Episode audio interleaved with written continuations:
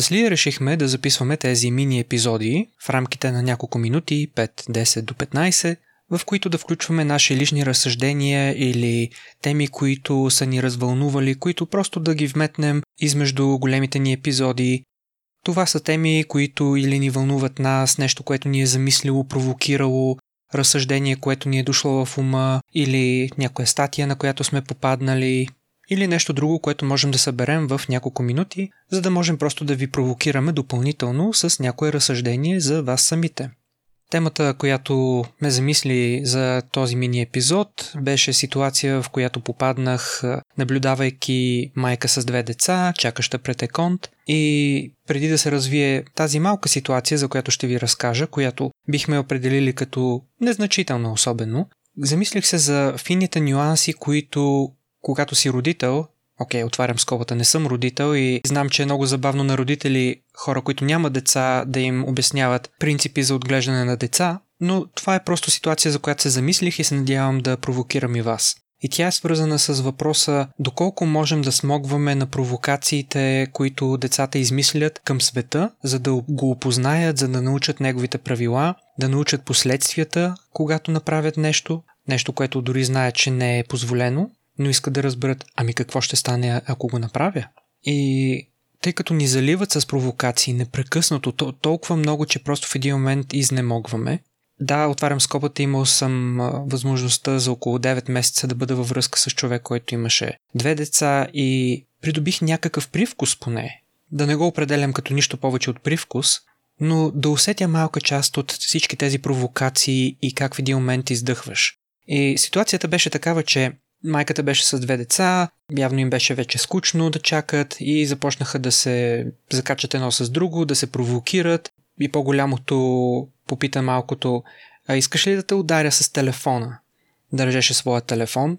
А, другото не искаше да го удря с телефона, но по-голямото а, удари по-малкото със своя телефон. И казва, ето, ударихте с телефона. И малкото казва, еми, извини се тогава а по-голямото отказа с мълчание. И майката въобще не обърна внимание на това.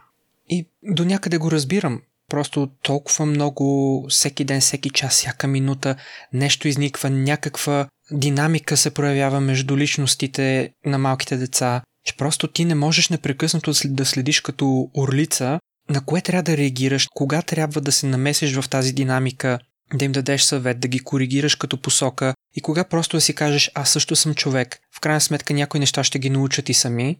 Но се замислих, има ли смисъл в този момент по-зрял и възрастен човек да се намеси в тези отношения или да ги остави децата да правят каквото искат?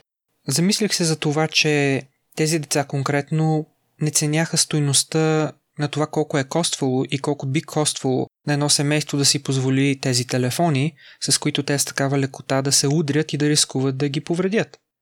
Замислих се за това, че конкретно тези деца не са научени да бъдат благодарни и да осъзнават, че е привилегия да живеят в семейство, в което свободата да имаш телефон и то хубав смартфон, изглеждаш се отдалече, видях. Това е привилегия и трябва да си благодарен дори и на късмета, ако ще, или на съдбата, на начина по който живота се отнесъл към твоите родители, за да могат да си позволят да живеят по начина по който да ти позволят такива екстри. Те не са научени на това, че ако останат без своите родители, какво става? Как ще живеят?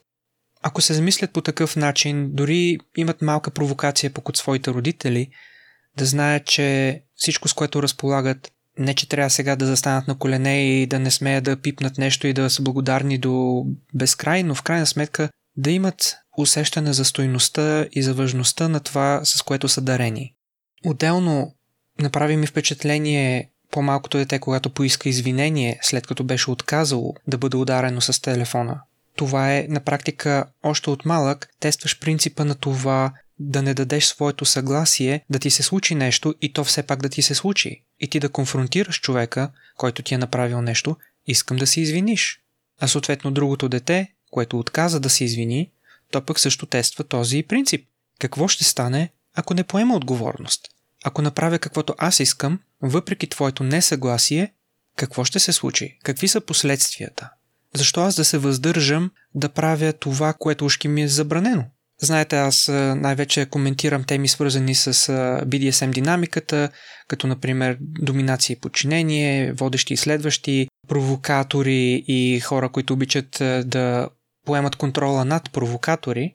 И съответно в подобно и в тези динамики ти искаш тръпката от това, когато провокираш своя водещ партньор в връзката, да знаеш, че нещо ще се случи, че ще има някаква реакция. Или ако направиш нещо, което твоя партньор не желае, че ще има последствия, наказания, нещо с което да понесеш своята отговорност. И съответно тези деца тестваха точно този принцип. Сигурно за пореден път. И се замислих как майката не усети тази динамика, как се развива и този урок, който учат тези деца в този момент.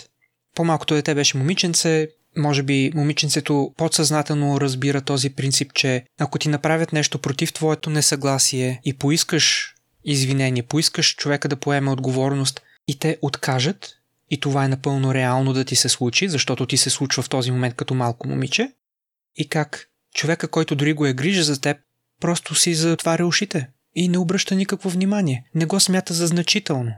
И да, при хиляди провокации на ден, в един момент не можеш да различиш кое е значително и кое не е. Не можеш непрекъснато да бълваш енергия срещу тях, да ги водиш, да ги тикаш. Разбирам го това, до някъде съм го усетил и аз. Но това е тема, която ме замисли. Колко осторожни трябва да бъдем да се месим в израстването на децата, като родители, каква отговорност да поемаме за личностите, в които се превръщат децата, които сме създали или за които сме отговорни. Имам спомен, когато си говорих с тази моя партньорка, която беше с две деца, тя ми каза в един момент, просто имам нужда да чуя членоразделна реч. Тъй като едното дете беше по-малко, на година и нещо, до две, и то там е само и това е цял ден. И да, в един момент искаш, аз самия исках да се скрия в един кашон и да изчезна. Защото просто не смогвах на тази енергия, която се насочваше към мене и очакваше реакция. И това ме накара да се замисля, че ако си родител, имаш нужда от помощ. Имаш нужда някой да поеме тази енергия, имаш нужда някой със свежо съзнание да има готовността да влезе в динамика с тези млади личности и да им дава насоки, да ги учи на това, че има последствия на тяхното поведение. И случваха ми се и такива ситуации на мене с тези две деца, тъй като примерно по-голямото се прибере в къщи, разказва истории, на мен и на майка и ни беше ясно, че в този момент ни лъже. И в момента, в който почва да ме лъже, както си играем и се забавляваме, казвам, оп, чакай малко. Ти ме лъжеш. Не съм съгласен с това. Не ми харесва и не ми се играе. Ама не дей сега, айде играй си с мен. Не. Ти ме лъжеш. Искам сега да ме погледнеш в очите и да се извиниш. Това очаквам от теб. Ще приема извинението ти, ако си искрена и от тук нататък сме окей. Okay. Но не съм окей okay да ме лъжеш. Няма да го приема. Предполагам, че имах възможността да реагирам по този начин, защото до някъде бях с свежо, прясно съзнание, не бях залят и изтощен до безкрай от провокации и имах възможност на момента да реагирам. Но предполагам, че ако бях всеки ден непрекъснато с малко дете от както се е появило на света с години напред, и аз ще искам просто да си затворя очите и да не мисля.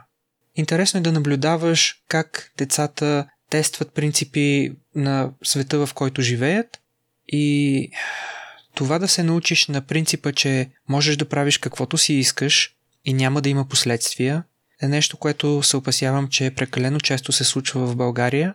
Това ни е част от менталитета явно вече. И то може би доста време, но както си говорим, всеки си прави каквото си иска и никой не реагира на това, на никого не му пука.